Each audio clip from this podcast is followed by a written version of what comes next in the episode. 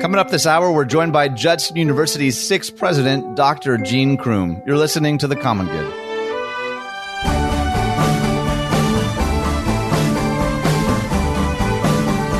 Hey everyone, welcome to The Common Good. My name is Ian Simpkins, normally joined by Brian Fromm. We're on the home stretch of his vacation time. He'll be rejoining us tomorrow, so be sure to send him some love. But uh, in his absence, we've had a whole smattering of really wonderful, very special guest hosts. And before we begin that conversation with my next guest host here, a couple of particulars. We're on Facebook, the Common Good Radio Show. That's not only where we post articles, you can send us messages if you have ideas for future shows or interviews. We would love to hear from you there. You can also find us on Instagram and Twitter at Common Good Talk and wherever it is you get your podcasts.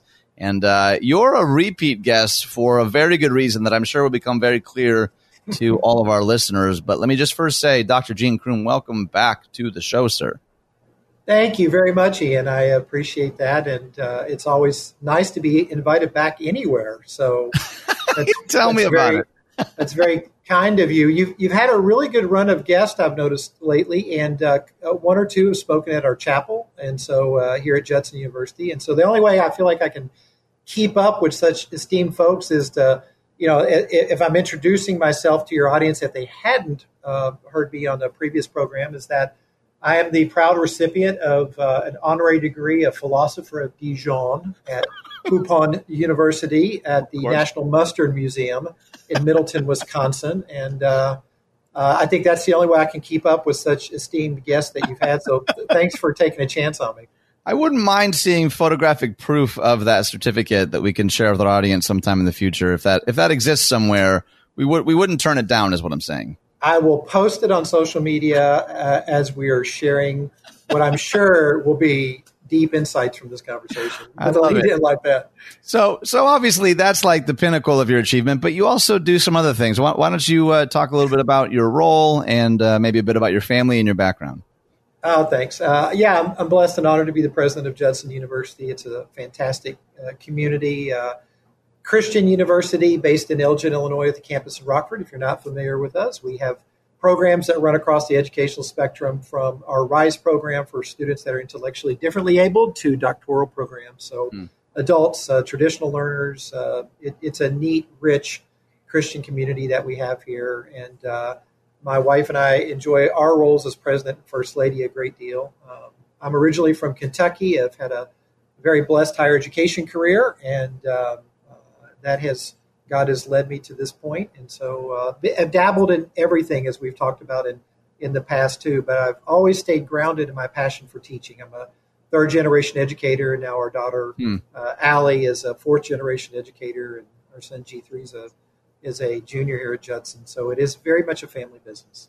That's phenomenal. And there's cards on the table. A couple of reasons that you and I, I think, get along. One, Judson is my alma mater, and every time that I'm there, feels like home away from home. Two, you and I have served in Belize together on a, on a couple of trips. I think it's there that I actually learned of your love for Weird Al, which maybe will make an appearance later in the show. But in in your adult career, have you ever had to navigate anything even remotely close to what we're going through right now? No, not at all, not at all. The, the, when you hear words like unprecedented and uh, yeah. once in a lifetime, I, this this truly is a a generational event. I mean, when you think about the pandemic in 1918, I mean, uh, people went for decades talking about that moment in time. And um, when you study time and you look at Toynbee and some of the other historians, they talk about cycles of history. This is one of those blips on one of those cycles that mm. that mark a moment of time. Mm. Uh, and so, no, I think for generations to come, people will be talking about this moment for cultural reasons, for political reasons, social reasons, and and I hope people will talk about this uh, for godly reasons, how uh, God moves through us and allows us to use this moment to share the, lo- the love of Christ in people because it's it's really hard to be content hmm. in an age of discontentment when you have something like this that creates not only uh, health trauma but also economic trauma and, right. and uh, emotional trauma and certainly spiritual trauma. So tell me tell me a little bit more about what that looks like in your mind for these godly reasons. We'll we'll get into the particulars of like leading a university in a second, but what what might that look like for someone who's listening and they're thinking, yeah, the economic and social reasons that we'll talk about this that makes sense to me, but I'm I'm struggling to see what maybe the godly reasons are, or I'm struggling with how I'm seeing churches or church leaders respond or not respond. Like in your mind, what is that? What is some of what that looks like? Well, for, for me, as I studied how Christ calls us into into a, a life of faith, is is and I'm Eric Liddell's one of my spiritual mentors and following mm-hmm. him. And, and, Eric Liddell had this amazing gift to surrender his life to Christ. Mm. And moments like this help you understand the depth of what it means to surrender your life to Christ because the things that we thought were important to us have now been altered or changed in meaningful ways. Mm. And so we either try to cling to those and make them what they were, but they'll never return to that point. Or we understand that that these are just things of this earth and we surrender our life to Christ. Hmm. And in doing so, the context of what those things were, what they look like, what they shall be going forward change. And that includes our relationships and our work and our calling. But most importantly, we understand where our hope lies. And our hope lies in a God who loves us, knows us by name. And that if that God uh, has such infinite power like that, then, then all we can do is surrender ourselves to God, walk in faith, and God will carry us through it. That's great. I, I feel like people, especially if they've been a part of a church community or followed Jesus for a while, they've likely heard the word surrender a number of times. They know that it's like somewhere near the center of what this is all about. And yet, in my very limited experience, it feels like most of us, myself included, really struggle to fully surrender, either because the idea is like too abstract or at the end of the day, I'm like comfortable surrendering my sort of eternal reality, but when it comes to like me or my marriage or my finances or my job, well, that I'm I really want to hold on to that maybe tighter than I should. Why why do you think it's so difficult for people to like really truly fully to the degree that you're talking about surrender their entire lives? Well, because it, it it's a practice. Um, hmm. You know, uh, over the last twenty to thirty years, at least in American society, lament has taken on uh, a much more meaningful practice in the life of a Christian believer. And mm-hmm. so we've learned more about it. Lament's always been around. It's in scripture and you know it's it's it is something that is tied to our faith. And so surrender is much the same way too. And I think when you read uh, what Jesus is, Jesus shared in his teachings, he was teaching about surrender. Right. I mean, when you say drop your nets and follow me, I'll teach you to be fishers of men. That's surrender. Right. Um, when you look at the rich young ruler, and you say, give up all your possessions and follow me. That's surrender. And that's why it seems in the abstract, because we can never imagine doing that. Hmm. But in, in our lives, even in our, our, we tend to make what really is our own simplicity more complex. And when we do that, surrender becomes much more difficult to understand rather than saying, how do I look at this as a practice? Right. See, I think that's so helpful too, because I feel like a lot of us feel like we're just one – seminar or sermon away from like really quote unquote like getting it and it's just gonna be like a switch like now i'm surrendered rather than a, dis- a, discipline of formation like a muscle that you have to actually work because like you mentioned the rich young ruler i always found it fascinating that it says that he went away but that he went away sad like mm-hmm. he i don't I maybe this is this is just conjecture maybe he realized that he wasn't willing actually he was sad because he wanted this life with jesus but he knew nah, this thing has just too strong a hold on my life. And I don't, that's part of what I want to ask you coming up next, actually, because COVID in so many ways has stripped from us, maybe not control, but the illusion that we ever really had control in the first place, which I think is forcing a lot of us to maybe reconcile some things with our theology and our praxis that we haven't maybe previously thought about. And I think you are in such a unique place leading a Christian university, fielding, I'm sure, just a, a, tidal wave of questions and pushback and all of that. So I'm going to ask you about that a little bit coming up next here with Dr. Gene Crume, sixth president of Judson University here on the Common Good on AM 1160. Hope for your life.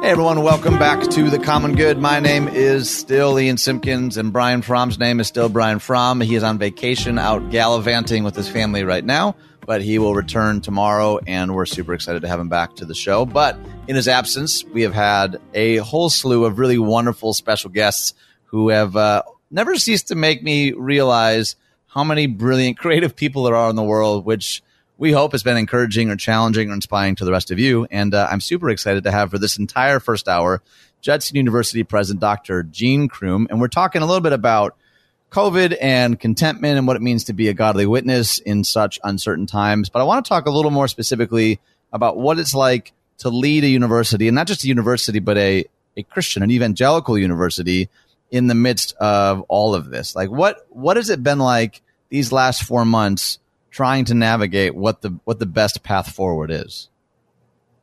Well, I think in some ways, Ian, it, it's a lot like what everyone experiences, whether you are with your family, whether you run a small business, whether you have a nonprofit ministry, uh, you know, whether you're just an entrepreneur. Hmm. Uh, some of the qualities are are consistent amongst all that. Number one, you have to assure people that God's got this.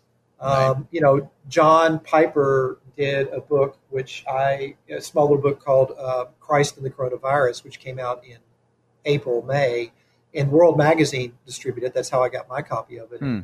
And Piper talks about the, the, same God that allows coronavirus to uh, continue is the same God that's sovereign over all of all things. Hmm. That's essentially I'm paraphrasing him, and hmm. and that's what I mean by the surrender part of it. it. It is. I think you had a great lead in a second ago. It's our illusion of control, hmm. and so what we have to do is provide people with spiritual comfort and say, you know, God's got this. Doesn't mean it's not going to be hard. Doesn't mean it's going to be easy. Doesn't mean that we're going to have answers or solutions. But if we just walk faithfully day one, day two, day three, and day four, the next thing you know, you've put a week together. And yeah. then you put four weeks together and you got a month. And you put three months together and you got a quarter of a year. And and I think that's what God calls us to do is to walk in faith on a daily basis. So it's providing spiritual security to people. Hmm. It's providing physical security by saying, look, here are the things that we're doing to make you safe. Hmm. And and sharing what they are and detailing what they are, but also doing it in a way that honors people. Our our protocol at Judson, when it comes to our four or five big pieces of how we're handling uh, our return to campus, is the first two principles are number one, you are responsible for your health, and you need to clearly articulate what your expectations are to us on mm. how we can serve you because of that.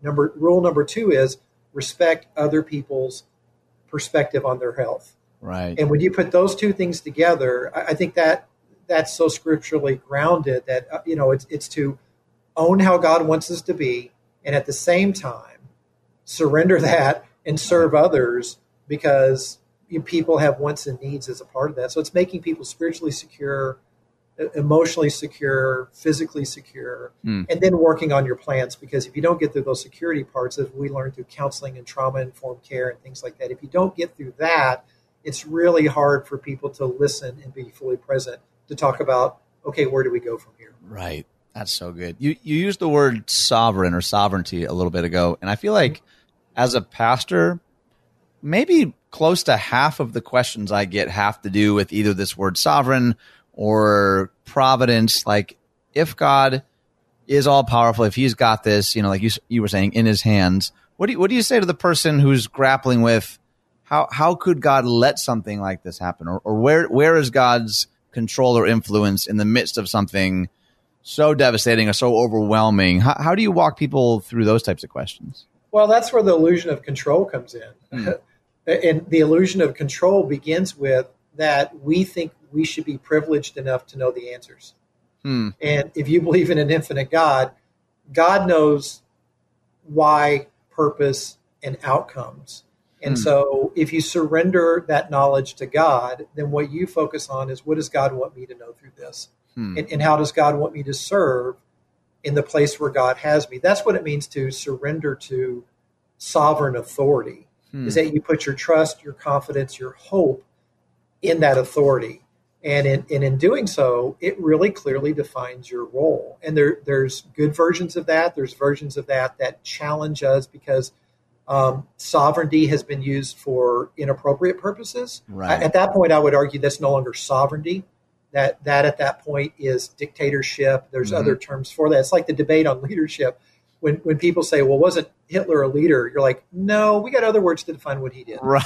Right. And, right. and so sovereignty in, in in the definitions that that I believe honor the real spirit of the term, sovereignty means for the good of not for the detriment of. Hmm. And so, and so, when we use it in a scriptural sense, then you know God is sovereign over all. It's for our own good and all of created good.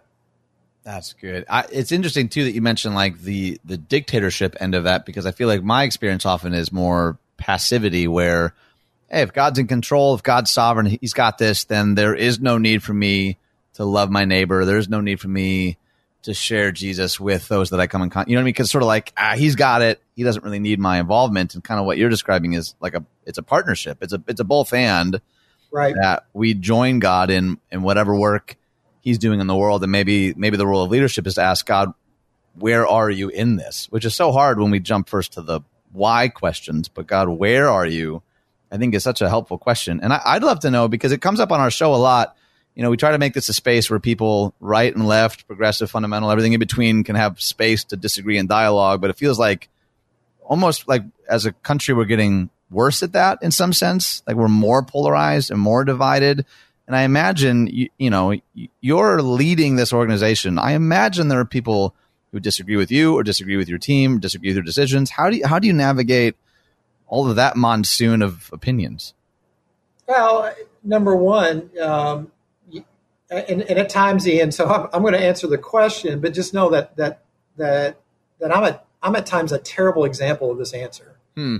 And and I think that's that's part of the understanding of it. As much as I desire to serve and love others and I, I got my own junk I got to work through right through the process. So it's suspending me and and understanding and meeting someone else where they are. And, and at times it's hard because you know listening is such an important perspective. I, I share with folks all the time from a leadership standpoint that if someone comes in an interview or someone's in a meeting and they say, "Oh, I'm a really good listener," probably the worst listener in the room.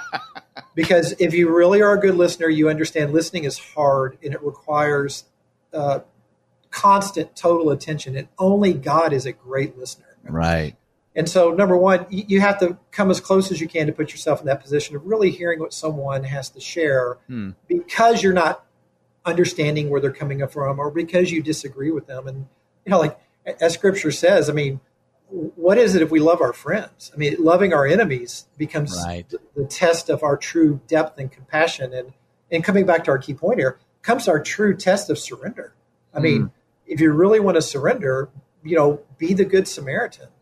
Um, and that means meeting people where they are, not where you want them to be.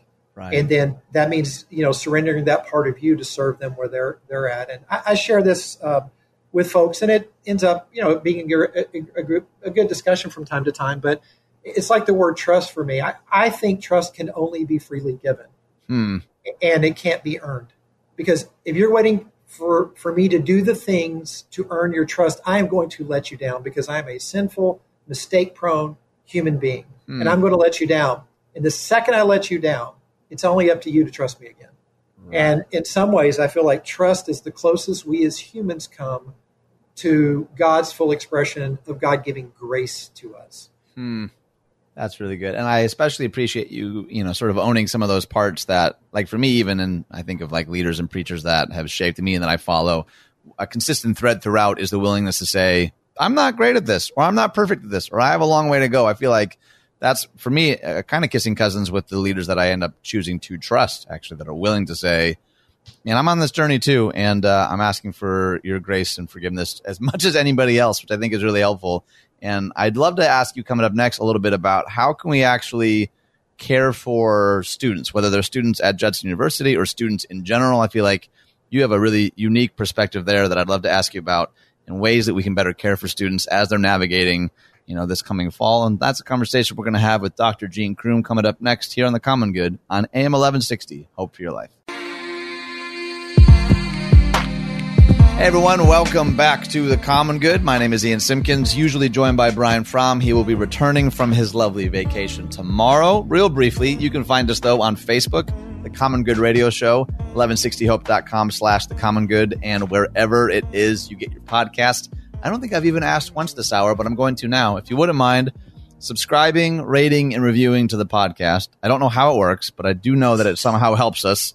And we're super grateful for all of you who have already done that. In Brian's absence, we have a whole bunch of really wonderful, brilliant, creative leaders and thinkers who are taking his place an hour at a time. And for this entire hour, we have Dr. Gene Crume, Judson University's sixth president. If you want to learn more, and I highly recommend that you do, judsonu.edu. That's judsonu.edu. That's also my alma mater and home away from home. And I'm super grateful for Judson and the community there and all the impact that I know they've made literally on thousands of people's lives, which is pretty wild to think about. Speaking of Judson, one of the things that we sort of danced around a little bit earlier is what's it like to be a student right now? And I'd love to know from your vantage point, how can we, whether we have students or we just simply know students, how can we better support students this fall as they're having to navigate questions that I'm sure they never anticipated having to navigate? Yeah, you know, we can almost go back to what we talked about earlier uh, in the program, Ian, where uh, we, we, talked about this. This is a, a once in a multi generational experience that we're going through, and you have to remember that. Right. Uh, you know, for for many people listening, and uh, me, the world I grew up in, it was you know kind of a you know suck it up, Buttercup, or put a mm. band aid on it, take a sip of water, and get back in the game right. mentality. Um, and th- and there there's a time and place for that, but you know we have to understand that that that this is this is real trauma and stress because it brings so much unknown into people's lives, mm. and people have lost jobs, people have seen loved ones suffer, uh, people have lost people because of COVID as well as underlying conditions and other medical conditions, and so it creates stress. So step one is understanding that that this is a real lived experience and adaptability is probably the most important quality hmm. than any any perspective of quote you know of, of, trying to quote tough our way through this end quote and so that's where the reliance on, on god comes in so when you think about taking care of students they're going through these same experiences that we're going through it um, right. i'm 55 and so you know uh, i have a few more years of experiencing ups and downs so it's applying that learning but it's also sharing with folks um, what when the downs hit, what that looks and feels like uh, as God helps us navigate through it. So know that it's real and it's felt. Be adaptable in how you approach it. Ground yourself in things that that that absolutely bring your faith values to life. Wh- wherever you are in your faith journey, your faith walk, but ground yourself in those things. We were talking earlier with John, you and I before the show that, and you alluded to this in the last segment about you know Twitter can just become this sort of depressing place right. to go and be and right. and the news gets so depressing and so so don't listen don't watch find more creative outlets for that um, my wife you know will tease me because i listen to rural radio now on Sirius radio because hmm. Hmm. how they deliver the news is not like anything else that's on the radio now i don't know much about grain futures but i'm learning um, but it's just a different context so right. put yourself in those different contexts because you will see that that a lot of life continues to go on, and God finds a way hmm. to help walk alongside of us to guide us through it. So, you know, know that it's real.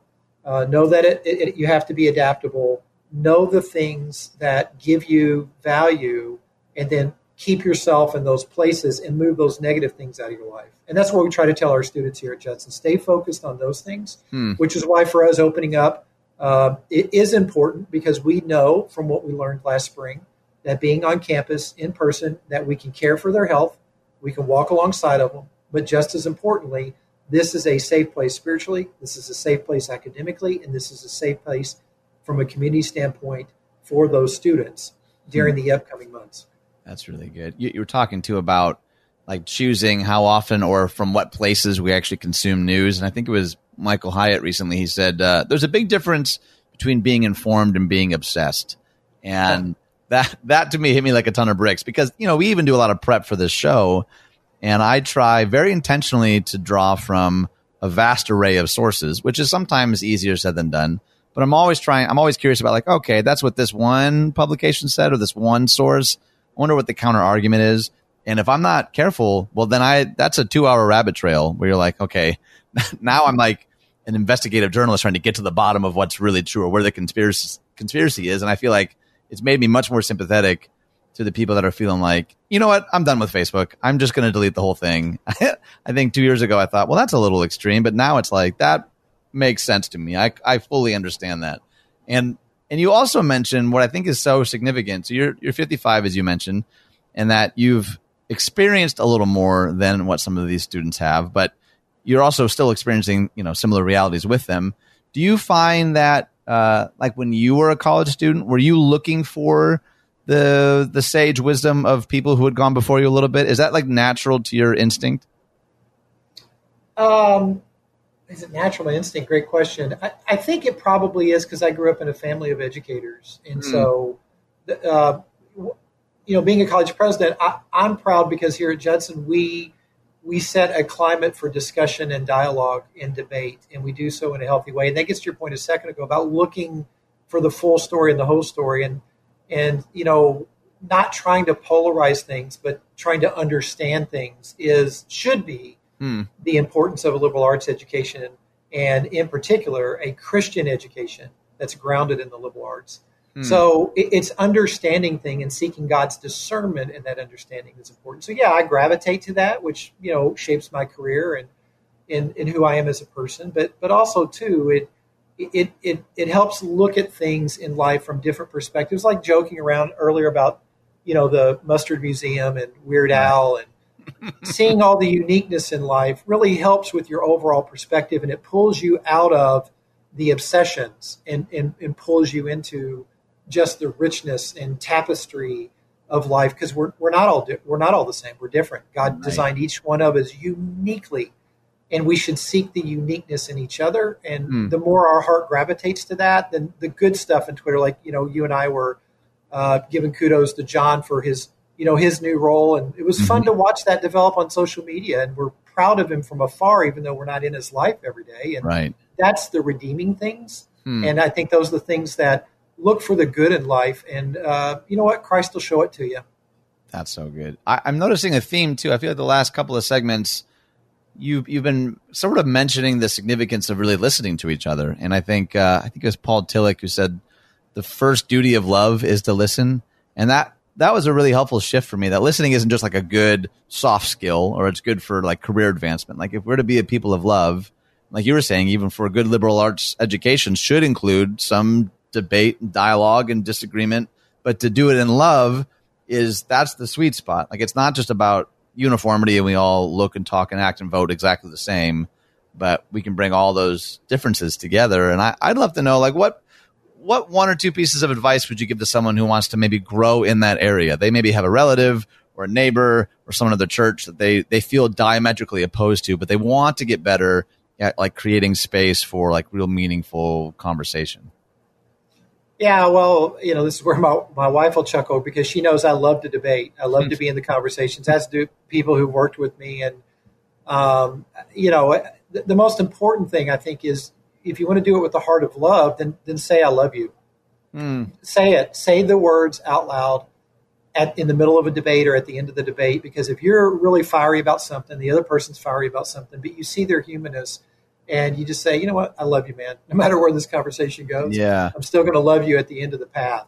Hmm. Um, now let's get back to our debate. Right. And it's amazing how that brings a levity to it, but also what you have to do with your internal self to bring yourself to love your neighbor and love your enemy. You have to say it, you have to show it, you have to express it, and um, and so it, it, it's an action, Ian. Right. It's it's it has to be an action because if it doesn't manifest itself, then then it, it makes it more challenging, and then you start to become bitter, and you, it really is an argument, not a debate. So number one, know know that you do it in a heart of love, and and number two, as it's going on, ask yourself, am I thinking about what I'm going to say, hmm. Or am I hearing what they're sharing? Yeah, right. And if you can pause to do that, number one, that's a miracle because people who say they're good listeners don't do that. Right. But people that really want to listen are in the process of doing that. Mm. And uh, all that stuff takes practice and time. And I, I do a great job of messing that up on a daily basis. you and me both, man. You're in good company. That other voice you're hearing, by the way, is Dr. Gene Crume, Judson University president. If you want to learn more, and I recommend that you do, judsonu.edu is where to go. Coming up next, apparently, Dr. Crume has a story about an astronaut he knew. I'm going to ask him about that. Coming up next here on The Common Good on AM 1160. Hope for your life. Back to The Common Good. My name is Ian Simpkins, and Brian Fromm is normally here. You're probably missing his sweet, sultry voice, but fret not. He returns tomorrow from vacation. We have missed him, but we're super excited that he is soon back. A couple of quick things before we begin our discussion with Dr. Gene Crume. Uh, you can find us on Facebook at the Common Good Radio Show, 1160hope.com slash the Common Good, and wherever it is you get your podcast. If you're just joining us live right now, by the way, go back and listen to the podcast because our conversation all hour with Dr. Crume has been wonderful. If you're not aware, he is the sixth president of Judson University right here in Elgin, Illinois, my alma mater, a wonderful community. If you want to learn more, I encourage you to go to judsonu.edu. That's judsonu.edu. And uh, Dr. Crume, imagine my surprise when I'm looking at some of these show notes here, and one of them says, uh, I had the pleasure of knowing an astronaut. And I thought, well, certainly I need to make some time to ask him about that story. So the floor is yours, sir. What is the story there? Well, it kind of gets into our theme, Ian, about hmm. uh, being surprised by life and, and, seeing how God works in, in so many wonderful ways. Um, hmm. I'm a graduate, undergraduate at Western Kentucky University. I was the alumni director there, which was a tremendous honor, uh, just a wonderful period in my life and my wife's life. And uh, with that, we, we, presented awards, distinguished the Hall of Distinguished Alumni, and then we recruit people to be on the alumni board. And one of those individuals was, uh, and still is, uh, he is still living today at the age of 70, Terry Wilcutt. Hmm. Terry's from Russellville, Kentucky. Uh, he is an astronaut, or was an astronaut. He retired from being an astronaut. He was a very accomplished naval aviator and test pilot. And uh, the the humility of having Terry in the room is wonderful because uh, you would sit at a meeting and people go around the room and introduce themselves. And of course, you've got people with these big titles. I'm a college president, and I'm a CEO of a Fortune 500 company, and I'm a I'm I'm a bank president, and I'm a, I'm all these other type of things. And you know, and you get around to Terry, and he's very unassuming, and he would say, um, Hi, my name is Terry Wilcutt. I'm an astronaut. And everybody else would just be, That is so cool. That is, that's amazing. And, and so to see everyone else's humility when someone says they're an astronaut because of all the people to go into space. And what's neat about astronauts, if you go to his name's Terrence Wilcutt, if you go to his, his Wikipedia page, they keep track of how much time you spent in space. Really? And, and, his time in space is 42 days and five minutes. Now, how many people in our lives can say that? Little to none. I mean, we're lucky to meet people like that. And so Terry, just by his humility, kind of taught me what it's like, you know, as other people engage you, um, you can be an astronaut, spend 42 days in space, and be unassuming. And most people will underestimate who you are as a person. And I think that's it's a great testimony for our faith. Let let let people know us by mm. uh, who we are as a person, not by all the titles and all the other accoutrement that comes along with it. I, and that's important for me as a college president. I love that. I I'm going to put you on the spot. I did not prep you for this. I know that you are a lover of comedy. I can't imagine that you've seen the Brian Regan bit where he actually talks about a really unassuming restaurant, uh, unassuming restaurant, unassuming astronaut who was at a restaurant and they're having dinner and exactly the scene you described. The people are like boasting about their salaries and their titles, and he just slowly, after everyone's done talking, just goes, I walked on the moon and then just subtly went back to eating. That's kind of essentially the story that you just told, which is uh, remarkable. I like your takeaway there. I think that's really, really good. I, yeah, uh, and, and leave it to the comedy of Brian Regan because I do think he gets those parts of life right. The small moments mm-hmm. that really are big moments, and his humor is brilliant. I completely agree. I actually remember discovering him while I was at Judson University and laughing so hard I couldn't breathe. I hadn't laughed that hard in a, in a long time. So this is like an unofficial uh, promo for Brian Regan as well. If you're unfamiliar with him, check him out. Another thing though, Gene, because we only have a, little bit of time together on the show, and uh, I, I always like to ask guests, particularly guests who are well read and I know that really value these types of things. What are some of the things you're reading right now?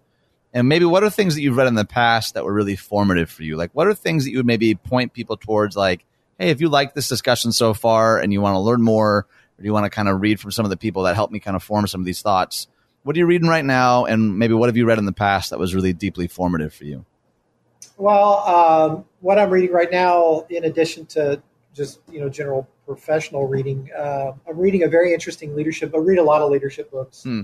Um, this one is called "The Myth of Leader." The myth of the leader. Hmm. Uh, it, it is a. It, it takes on the leader as hero complex that we have in this country in particular, and tries to create a different framework for understanding the leader as a person and accepting all their their foibles and their nuances and their weaknesses and their strengths. Uh, mm. And he sets up a, a systems theory case for that, and it's, it's not quite as wonky as I'm describing it, but but it's a it's a very intriguing read, but from a secular perspective.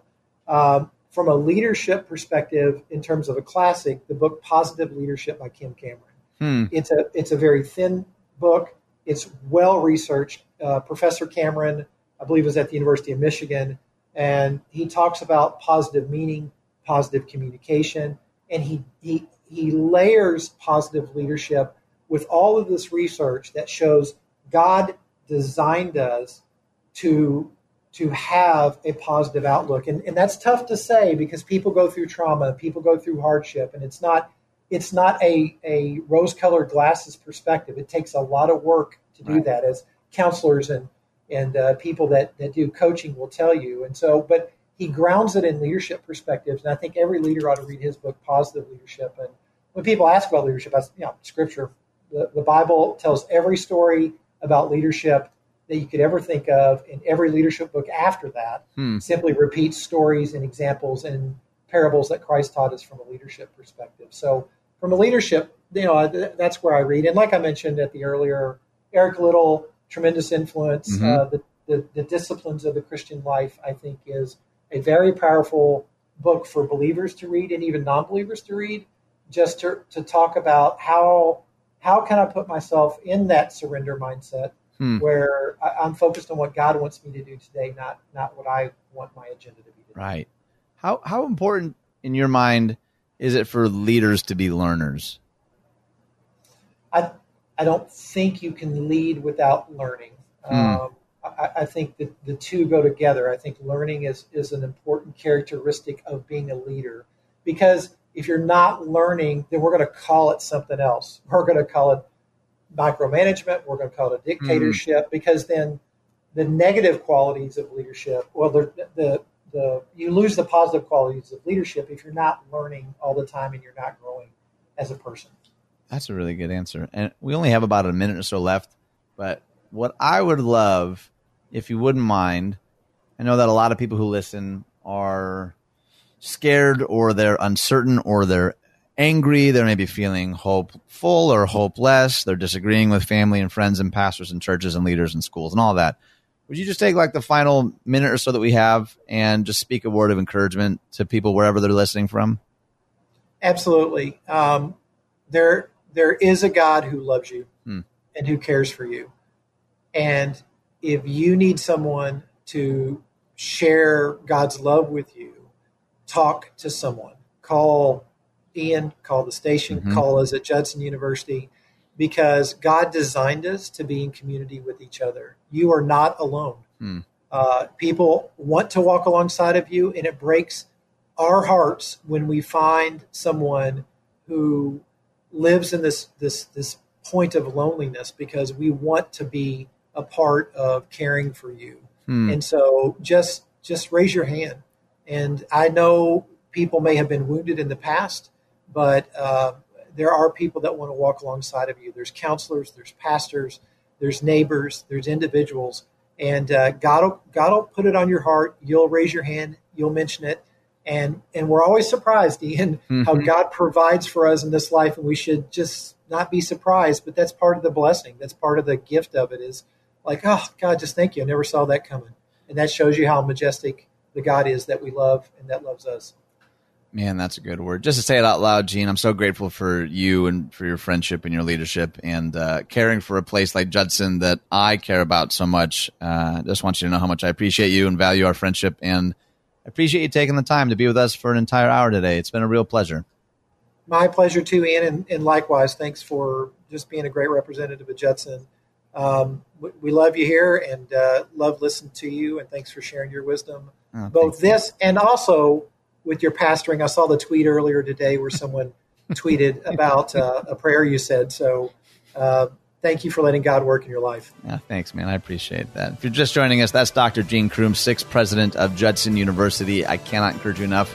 Go visit judsonu.edu. That's judsonu.edu to learn more. And you've been listening to The Common Good on AM 1160. Hope for your life.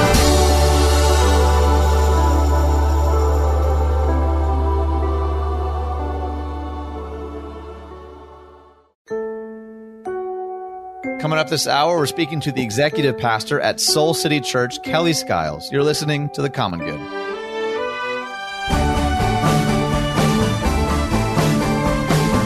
Hey everyone, welcome back to The Common Good. My name is Ian Simpkins. I am normally joined by Brian Fromm. He's on vacation, but fret not, he returns tomorrow.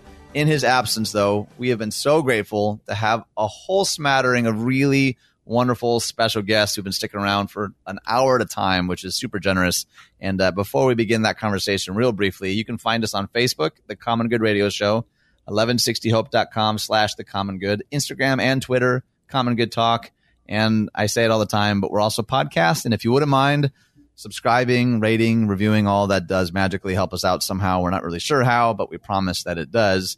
But for this entire hour, though, we'll be joined by Kelly Skiles, who's the executive pastor at Soul City Church in the West Loop right here in Chicago. Kelly, welcome to the show. Thanks, Ian. This is fun. Uh, it's not, I mean, you don't speak too soon. It might not. No, I have I have a good feeling. I think we're gonna have a lot of fun. Before we kind of get into the weeds a little bit of like church leadership and all of that, uh, would you take a minute or two and introduce yourself to everybody?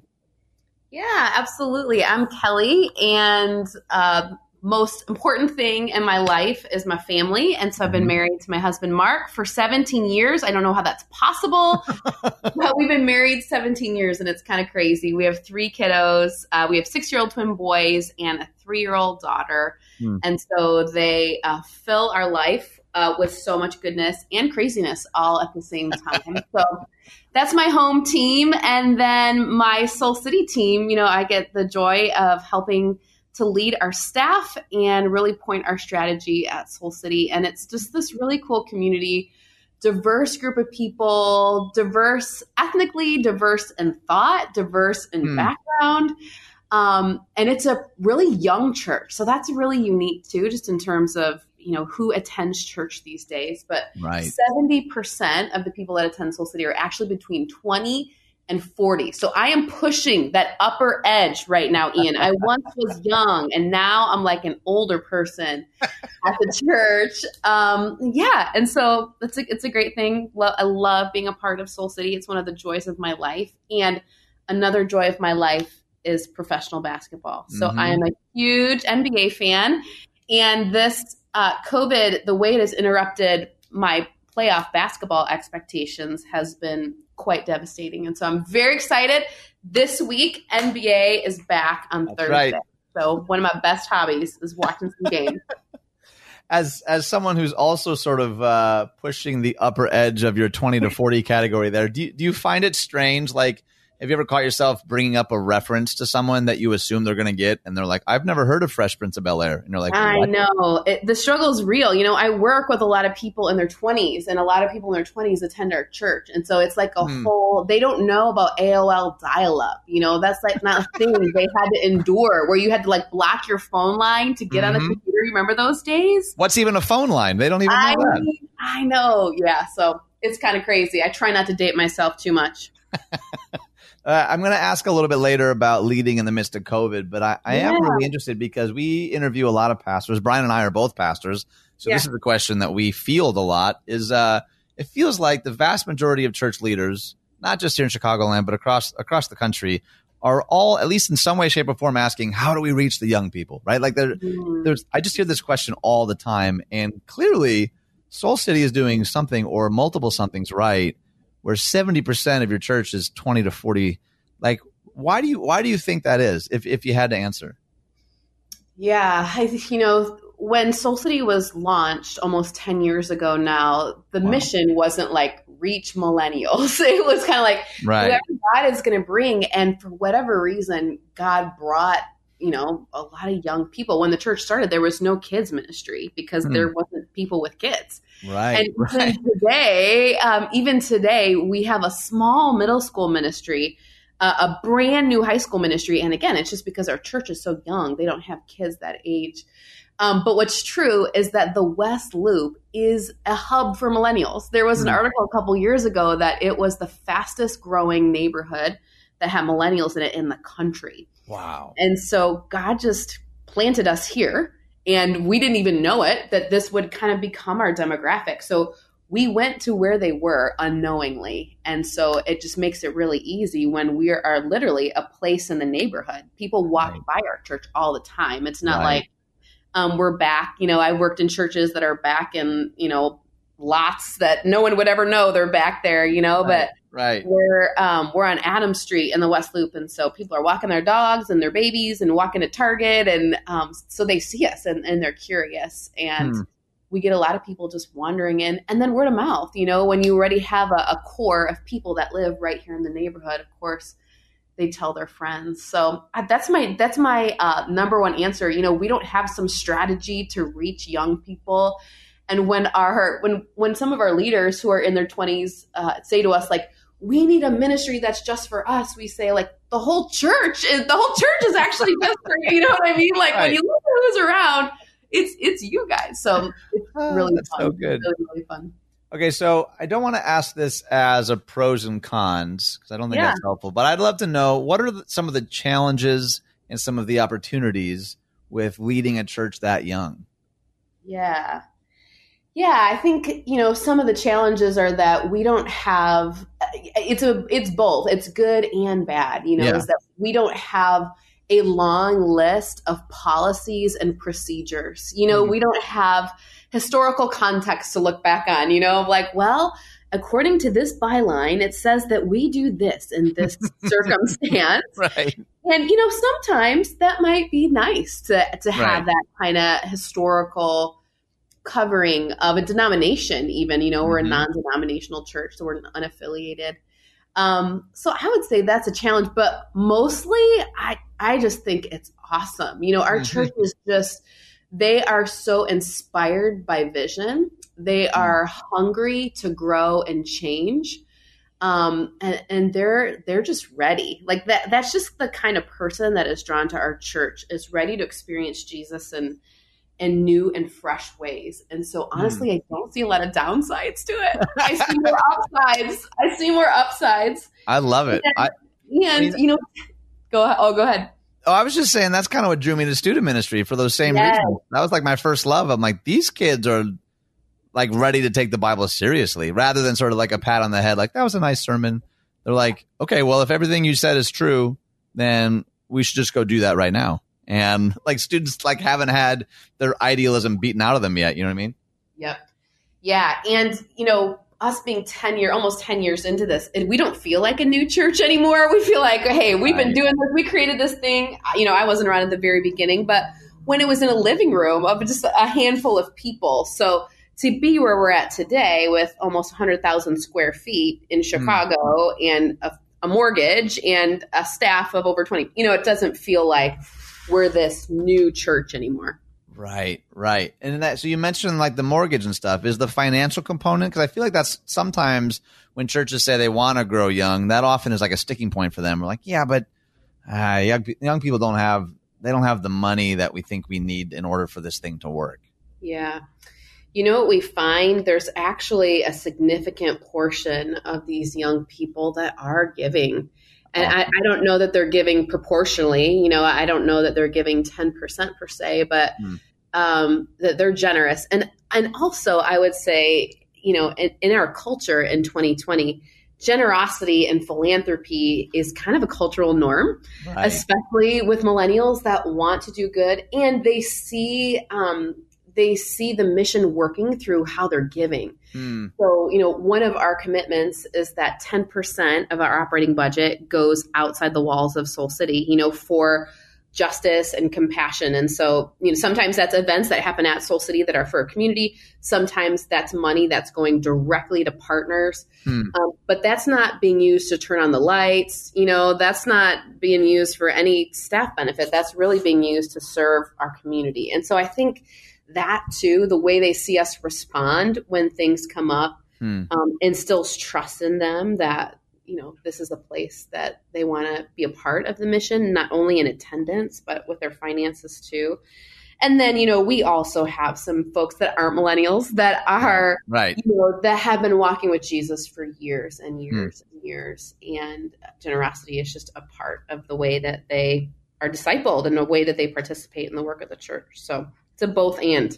I love that. That other voice you're hearing, by the way, is Kelly Skiles. She is the executive pastor at Soul City Church in Chicago. You can learn more, and I recommend that you do at soulcitychurch.com. That's soulcitychurch.com. And she's sticking around for the entire hour. And I figured, why not ask her next about how leading a church in the midst of, of a pandemic has been for them? That's coming up next year on The Common Good on AM 1160. Hope for your life. Hey, friends, welcome back to The Common Good. My name is still Ian Simpkins, normally joined by Brian Fromm. He returns tomorrow from sailing the ocean blue or whatever he was doing, and uh, we miss him. We're grateful that he got a chance to be away, and we're glad that he's returning tomorrow. In his absence, though, we got a bunch of really wonderful special guests. Before I continue my conversation with Kelly Skiles of Soul City Church, real briefly, you can find us on Facebook, The Common Good Radio Show. That's where we post articles. You can send us a message. We're also a podcast, if you wouldn't mind taking just – it's like 36 seconds roughly. Just subscribe, rate, and review. That all does really help us out and it helps the show out a whole ton. And we're really, really grateful for those of you who have done that. Kelly Skiles is the executive pastor at Soul City Church in the West Loop of Chicago. You can learn more at soulcitychurch.com. And we've been talking about what it's like to lead a young church. And now I want to talk a bit about what it's like to lead a church in the midst of a pandemic. You guys are in Chicago. I'm out here in Naperville. So in some ways it feels similar. In other ways it feels like they might as well be different planets at times. Yes. What's yes. it been like for you, particularly leading a church where you're at? Hmm. It's been challenging. I mean, there, and yeah. I'm I'm I'm someone that loves a challenge. You know, right. that's my personality. Like, give me a problem, the bigger the better. Mm-hmm. And it has been challenging. It has been taxing. It's been exhilarating. You know, it's it's been a mixed bag. And right in March when we had our last gathering in person uh, for 2020, we were in the middle of a capital campaign that I had been working on for oh. a year and a half prior. Gosh. And so we were in, we had just wrapped week three of a six week series, and that was going to be kind of the culmination of, you know, years of dreaming and planning of next steps for our church and the dream of two new church plants. And building on our building here, a house of hope. Um, and so in the beginning, um, we were thinking, okay, maybe for three or four weeks, we have to be back by Easter. Surely the mayor will make sure that we can go back to church by Easter, you know? Right. right. And so it was so cute of us to, to do that. Just so sweet. Um, and in the beginning, I just was mourning. I was just grieving this dream that what we had worked on for so long was mm. not going to be coming to fruition in the way that we thought it was going to be anyway, or in the season right. we thought it was going to be. So in the beginning, I would say just so disoriented um, and disappointed. You know, honestly, just really disappointed. Right, right. But then thinking about, okay, how do we meet people where they're at? And also, this is such an opportunity that people are open to the gospel in new ways. You know, they might, they probably don't even know that term, open to the gospel. Right. They're right. open to Jesus, but there's something about shared communal suffering, which I think we're all in in, in various degrees, that mm-hmm. makes people open. And so that part has been super exciting. And watching our team i just have to brag on the staff team of soul city church because they have innovated and iterated and done it again hmm. stayed up late and gone back to the drawing board. I mean it just to watch them has just filled my soul. They, they've been incredible. They've just been incredible.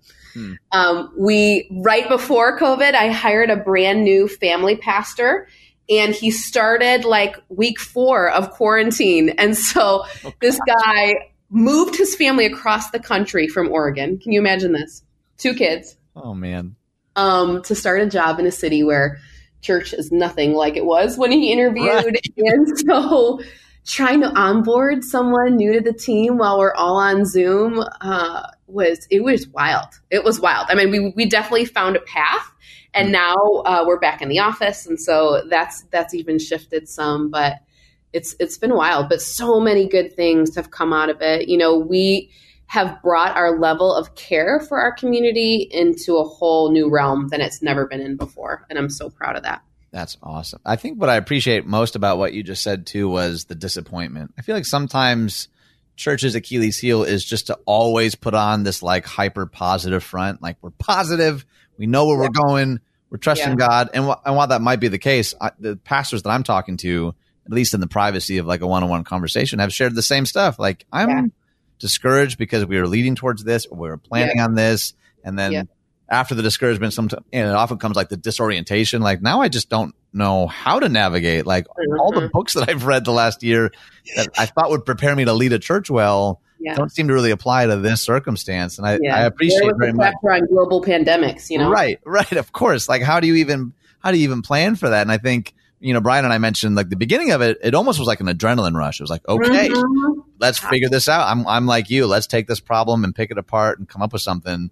And then after, you know, month three or month four, you're like, I just miss people. Like, have you, have you had to field some of that from your people, from your oh community? Like, I just, miss seeing you guys. Oh my gosh. I, I, that, you know, one of the things that I have said over these last few months is like, the one of the reasons I feel called to ministry is because I love being with people. I don't right. love doing communion to a camera. You know, like right. I did not get into this because I thought I was some Hollywood uh, bigwig here. I got into it because I love being with people, uh-huh. and so even. Um, you know, what makes me sad sometimes is thinking of people that I haven't seen or even thought of in months because, mm. you know, mm. there's a lot of people at a church and I'll go, oh my goodness, this person. I want. I wonder how they are. You know, I, right. I, I wonder what they're doing right now. I want, you know, if they're not in particular connected to a ministry or a serving role or something, they were just someone that I saw on Sundays.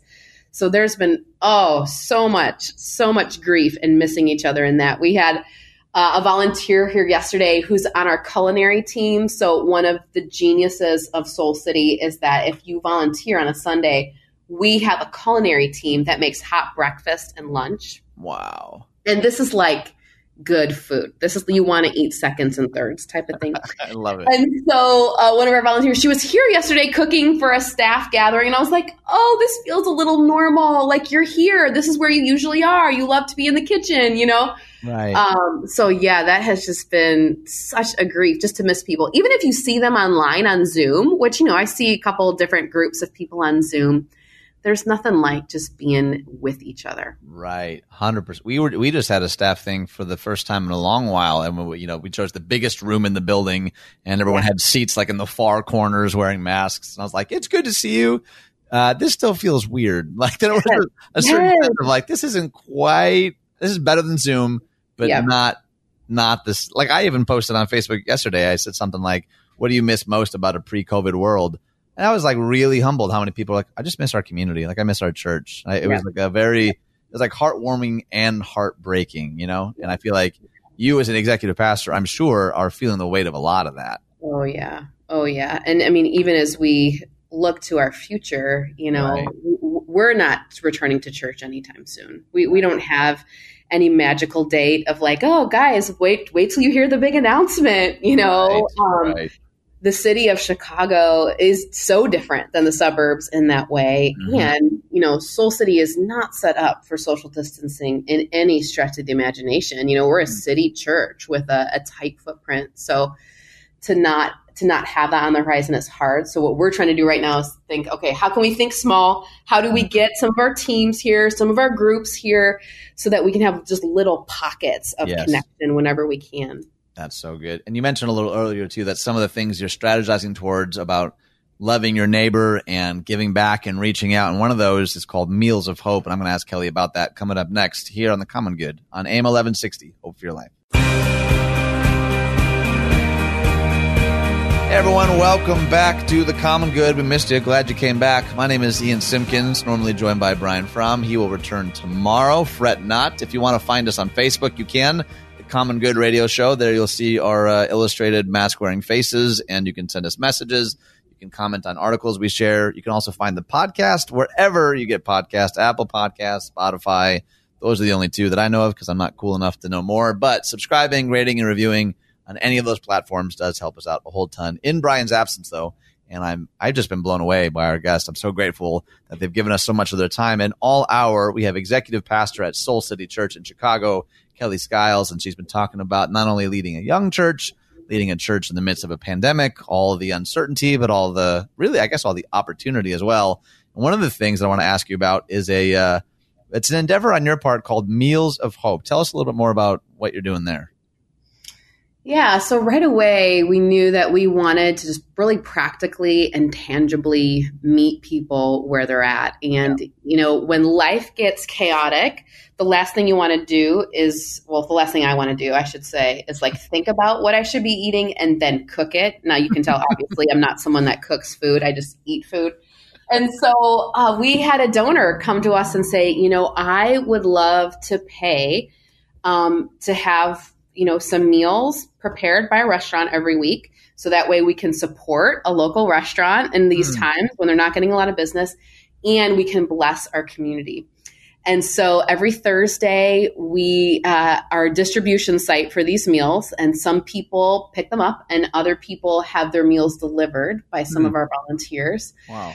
Um, but over the last, I mean, a couple months of COVID, we have uh, we have fed people in our church that have just been sick. We have fed, uh, you know, first responders. We continue to feed essential workers. This week, we're serving um, some folks that work for DCFS. We've done floors of the hospital. And one of the things that's been so cool is at the beginning, it was all referrals from our staff. You know, who do you know at Soul City? That right. could use this, appreciate this. And that went on for maybe two weeks. And then we're like, okay, we got to expand beyond that. So then we went to the people of our church and said, hey, who do you know that could benefit from this? You know? And so mm. there are so many people that are just circles and circles removed from Soul City that are being blessed with a meal every week. And, you know, one week we did single parents. And so I have two good friends in my life that are moms that are not a part of Soul City. They don't live in Chicago. Hmm. And people from our church drove out to the suburbs to where my friends live in Bolingbrook and Bloomingdale and delivered meals uh, to them, which I would, you know, as someone obviously that has a really vested interest in this, these relationships, I was just so blown away right. by our church that, you know, obviously it's not just for Soul City people. So it's not, uh, it's, it's not for a, for marketing or getting our name out there. Just for being the church. Yeah. And this last week, are the most amazing story from a woman that does not attend our church and somehow heard about Meals of Hope. And one of our practices every week is that our volunteer teams who are kind of preparing these meals, they write a note that goes inside of each meal, you know, and sometimes it could be just like, hope you're having a great day, or sometimes it's a Bible verse. But this woman would get a meal every week, and the piece that she was looking forward to most was the note wow. because she felt like God was talking to her hmm. specifically mm. through this note. And so uh, this one driver, just a volunteer from our church, said would love to help, was driving meals all over the city. And she dropped it off at this woman's house and just was able to chat with her. And the woman said, You know, the part that I look forward to every week is actually the note. And uh, Hannah is the name of this volunteer. During the conversation, realized that this woman didn't have a Bible, and so took it upon herself to send her a Bible, you know, in the mail. And that's just the kind of stuff that you know we didn't structure that. We didn't say, Hannah, you send a Bible to anyone right. that doesn't have a Bible. It's just people being led by the Spirit mm-hmm. um, to love one another really greatly, and so yeah, so then this woman, you know, sent us this note saying, You're not going to believe this. I've been getting food. And then I met this girl and she sent me a Bible. And like, I think God might be real. You know, like, wow. man, if, if, that's all we do in this season, like to me, that is winning. Like that, that's what we want to be about, you know, yeah. is loving people that are hurting um, in a way that the Father would love them. So, yeah. I that. I, I imagine too, as a leader, to like to hear stories about people from your team, like thinking proactively or allowing themselves to be led by the spirit in those ways we're like we couldn't have even thought this up that's nowhere in our like game yeah. plan that's just god showing up and showing off you're like okay that's if if that's and that's why i think the churches that are are really uh recognizing that that like we have an opportunity to connect with people to love people in a way that maybe we've never had at least not in my lifetime mm-hmm. like the circumstances mm-hmm. are so unique i want to make sure to ask by the way before the segment ends, where can people go to learn more about Meals of Hope if they want to help or participate or give in any way? Like, is there somewhere? Yeah, yeah, absolutely. So if you go to soulcitychurch.com, um, and to the care section of our website, you can learn about giving to Meals of Hope and how mm-hmm. to be a recipient um, somewhere on that care site as well. Oh, that's awesome. I'm curious, like you're you're pretty steeped in like church world and church work. What are some of the other things that you see churches doing as a sort of effort to to give back or to serve their communities? Are there other things that you're seeing churches do? You're like, oh, that's a good idea, or that was pretty innovative, or like, oh man, I'm glad they're I'm glad they're doing it. Yeah, you know, it's it's been interesting to watch the waves over the last couple months. You know, I feel like there's been a couple different movements of churches doing different things. Hmm. Um, my a friend of mine pastors at a suburban church, and in the first month of COVID, they called every single person in their database. And wow. this is like not a small church. Wow. And I was so impressed. Like old school, got on the phone. Uh-huh. I mean, I don't remember the last time I called somebody, you know?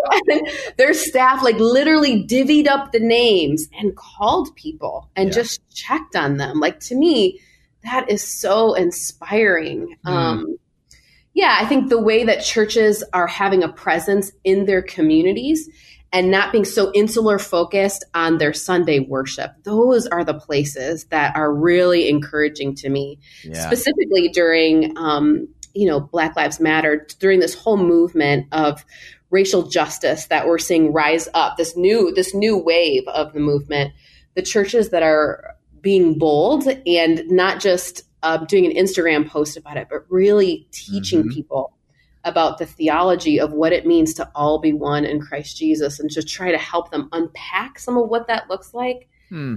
Um, I, I just think is really great.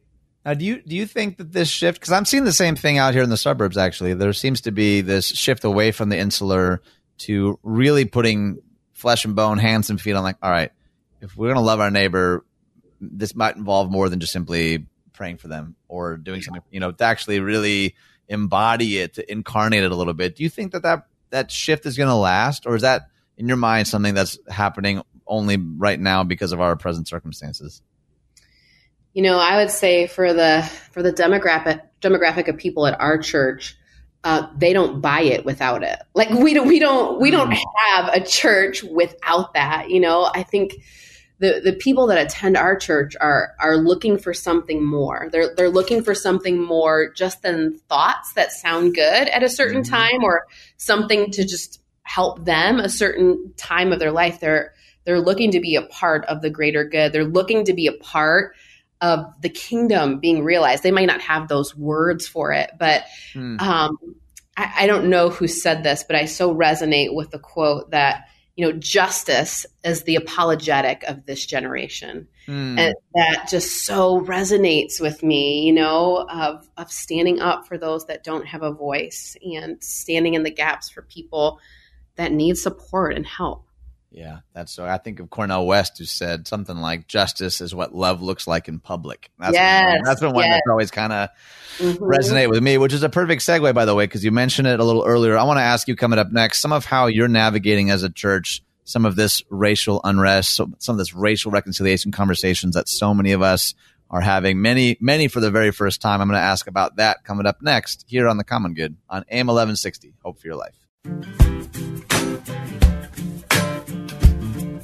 Hey everyone, welcome back to the Common Good. We are on the home stretch, the final segment of the day, but fret not. You can always find the podcast wherever it is you get podcasts. You can go to the Facebook page, the Common Good Radio Show. We post stuff there that we're not even talking about on the show just to create a space for dialogue, for debate. We would love for this show to be a space where we can create, you know, meaningful conversation with people that we maybe don't necessarily agree with or vote the same or believe the same. And uh, in Brian's absence, actually, I've been super, super grateful for a number of really wonderful friends who have stepped in in his absence. And just to say it out loud, Kelly, I am super grateful for your friendship and your leadership and your church as a whole. I think you guys are doing some incredible work. And even just from afar, I've admired you guys for a long time, and uh, I am mm, really grateful for you taking the time just to share with us for a little bit. Thanks for doing that. Mm. You, you had you had mentioned a little earlier um, some of the stuff that, especially in the city, this is where some of the city suburb stuff is pretty yeah. drastically different, at least in yeah. terms of how it's lived out, I think, in the public square. But uh, you mentioned that you've been navigating with your staff and your church a lot of the racial unrest that you've been experiencing and that we've been experiencing as a nation, as a world. And I'd love to know what what has that journey been like for you guys? Yeah. Man, it felt like a second wave of trauma, really. Mm-hmm. I mean, after the murder of George Floyd, after watching the riots, break out in our city, in mm-hmm. our neighborhood. You know, we weren't talking about some faraway land. We were talking about the 7-Eleven uh, kitty corner from us. You right, know, right.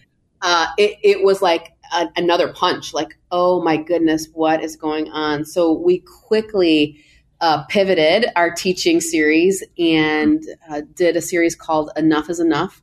And it was specifically about proclaiming what it looks like for us to be an anti-racist church and mm. you know invited some guests and friends of soul city with some really prophetic words and challenges. It was so good. And as you can imagine there were people that were so encouraged that we were doing that yeah and right. there were people that were not thrilled that we were doing that and we're just ready to um, get back to kind of church as normal and to not really talk about this Right. And so, you know, that that's just a real thing of life and ministry and people and where people are at. Um, but I would say some of the things I've been most encouraged by is, you know, one of the weeks of this series, we interviewed Latasha Morrison, who wrote this amazing book called Be the Bridge. Mm-hmm. And it's, it's, mm-hmm. all about, you know, bridging the gap and starting the conversation about racial equality. And we interviewed her, talked about her book. And then a donor paid for anyone who wanted a free book from Soul City to get one. Wow. And so we gave 400 Be the Bridge books out and then started a book club in June where 50 people are having a more candid conversation about what this looks like. And that has just been so cool to watch people from our church um, get so excited about what God is calling them to in this season and for the rest of their life to walk out. You know, this isn't just like a one time series for us. Right. Um, but we're now talking about, man, what does this look like for us to have? Have this work embedded in our curriculum for transformation you know that this is actually part of discipleship right. this isn't like an asterisk on the end if you're passionate about that or um, if you have a friend of a different race, this is like, no, to be a follower of Jesus means radical inclusion and equality and seeing all people as made in the image of God. And something that's been personally challenging for me in this season is this group uh, called the Whiteness Intensive. And this is based on Latasha Morrison's work. Hmm. Uh, her company, they have a you know a, a, a, thing that's just for white folks to learn and have the conversation and so me and a small group of white folks from soul city church on sunday mornings hmm. are digging deep uh, into what it means to be white and mm. white culture and some of the things we grew up believing that we didn't even know we believed that was just right. kind of a part of the air that we breathe of white mm-hmm. supremacy mm-hmm. And so it has been so eye opening for me. And I don't consider myself someone new to this conversation. You know, right. I don't know if you've ever been down uh, to Mississippi to visit Dr. Perkins, you know, mm-hmm. and mm-hmm. all of his work down there. A couple, I took a Judson team down there in 2008 and toured the Civil Rights Museum and, you know, was, was educated so much about the history the history of our country and my heart was broken and yet it's like oh gosh I still have so far to go. Yes, right.